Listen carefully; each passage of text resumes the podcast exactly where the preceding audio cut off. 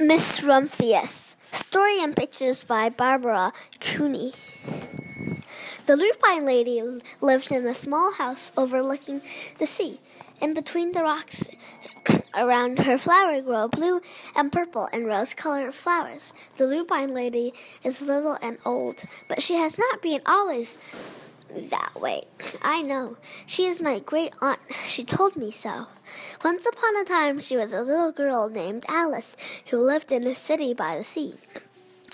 From the front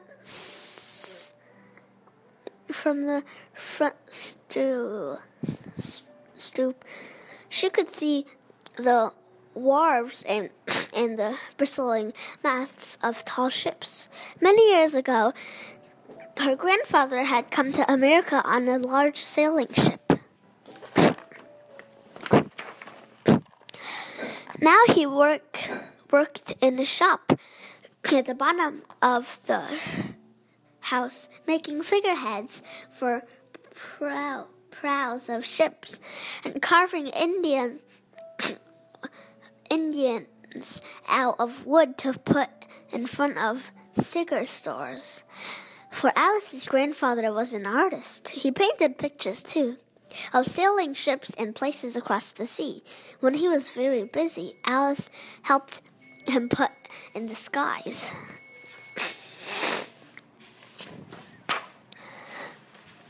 In the evening, Alice sat on her grandfather's knee and listened to his stories of far, faraway places. When he finished, Alice would say, When I grow up, I too will go to faraway places, and when I go grow old, I too will live beside the sea. That is all very well, little Alice said her grandfather, but there is a third thing you must do. what is that? asked Alice. You must do something to make the world more beautiful said her grandfather. All right, said Alice, but she didn't know what that could be. In the meantime, Alice got off, got up, and washed her face and ate porridge for breakfast. She went to school and came home and did her homework, and pretty soon she was grown up. When my great aunt Alice said then my great aunt Alice set out to do the three things she had told her grandfather she was going to do. She left home and went to live in another city far from the sea and the salt air. There she worked in a library, dusting books and keeping them from getting mixed up, and helping people find the ones they wanted. Some of the books told her about faraway places. People called her Miss Rumphius now.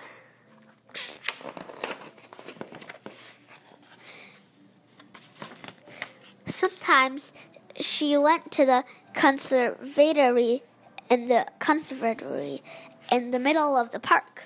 When she stepped inside on a wintry day, the warm, moist air wrapped itself around her, and the sweet smell of jasmines filled her mo- nose. This is almost like a tropical isle said Miss Rumphius, but not quite.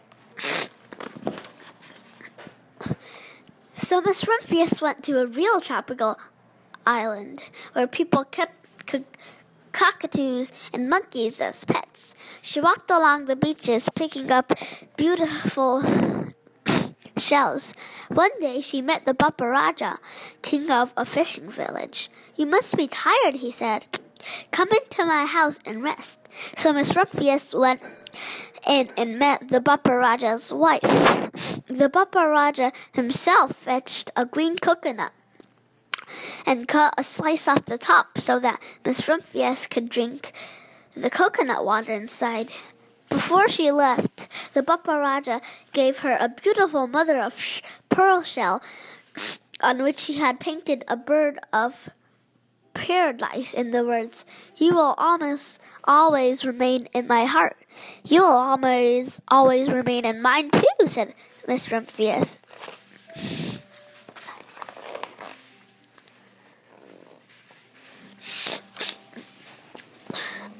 My great aunt, aunt, aunt, aunt Miss Alice Rumphius climbed tall mountains where the snow never melted. She went through jungles and crossed deserts. She saw lions playing and playing and kangaroos jumping. And everywhere she made friends she would never forget.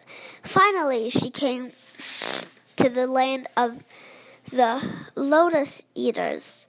And there, getting off a camel, she hurt her back. What a foolish thing to do, said Miss Rumphius. Well, I've certainly seen faraway places. Maybe it's time to find my place by the sea. And it was, so she did.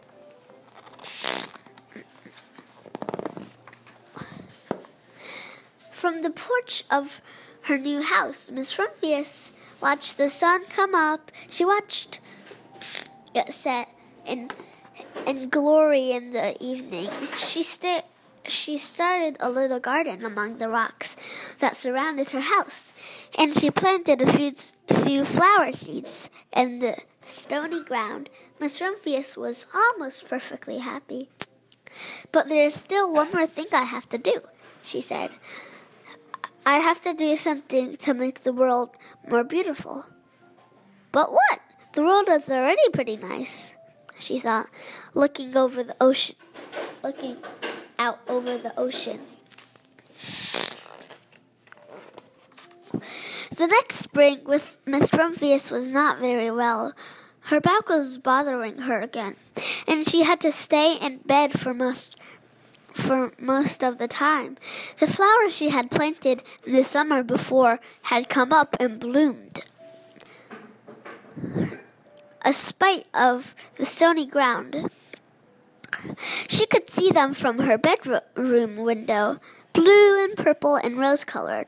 Lupines, said Miss Rumphius with satisfaction. I always loved lupines the best. I, I wish I could plant more seeds this summer so so that I could still have more flowers next year, but she was not able to. After a hard winter, spring came. Miss Rumphius was feeling much better. Now she could take walks again. One afternoon, she started to go up and over the hill where she had not been for a long time. I don't believe my eyes, she cried when she got to the top. For there, on the other side of the hill, was a large patch of blue and purple and rose colored lupines. It was the wind, she said, as she knelt in delight. It was the wind that brought the seeds from my garden here, and the birds must have helped. Then Miss Rumphius had a wonderful idea.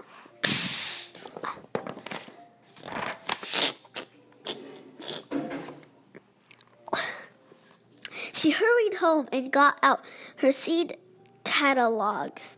She sent she sent off uh, to the very best seed house for five bushels of lupine seeds. All that summer, Miss Rumphius, her pockets full of seeds, wandered over fields and headlands, sowing lupines. She scattered seeds along the highways and down the, the country lanes. She flung handfuls of them around, around the schoolhouse and and back of the church. She tossed them into hollows in the long stone walls. Her back didn't hurt her any more at all. Now some people called her that crazy old lady.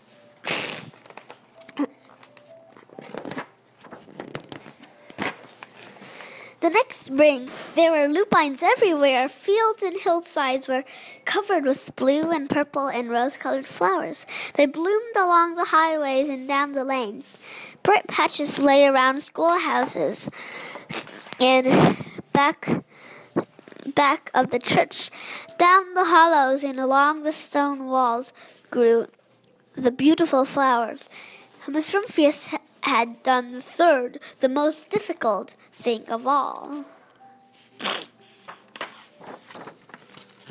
My great aunt Alice, Miss Rumphius, is very old now. Her hair is very white.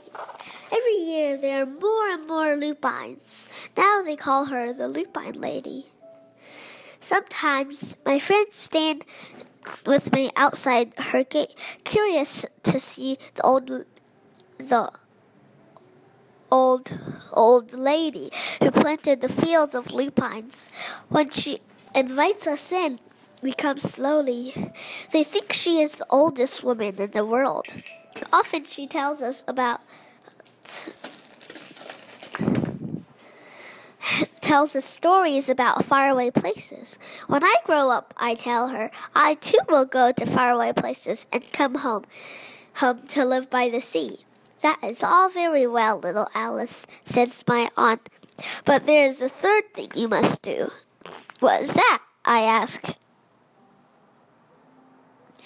You must do something to make the world more beautiful. All right, I say. But I don't know yet what that could be.